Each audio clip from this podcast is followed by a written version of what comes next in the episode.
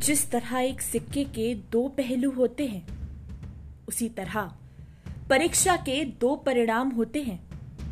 फतेह, भले ही आपकी काबिलियत का परचम दुनिया के सामने लहराता है, परंतु शिकस्त वो आंधी है जो फतेह के परचम को और दृढ़ता प्रदान करता है।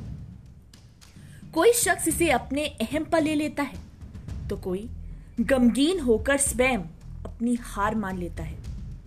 कोई इसे हर बार की तरह हवा में उड़ा देता है तो कोई इसे एक सबक की तरह उम्र याद रखता है। जीत का सफ़र नहीं है इतना आसान कि पालो से चुटकी में।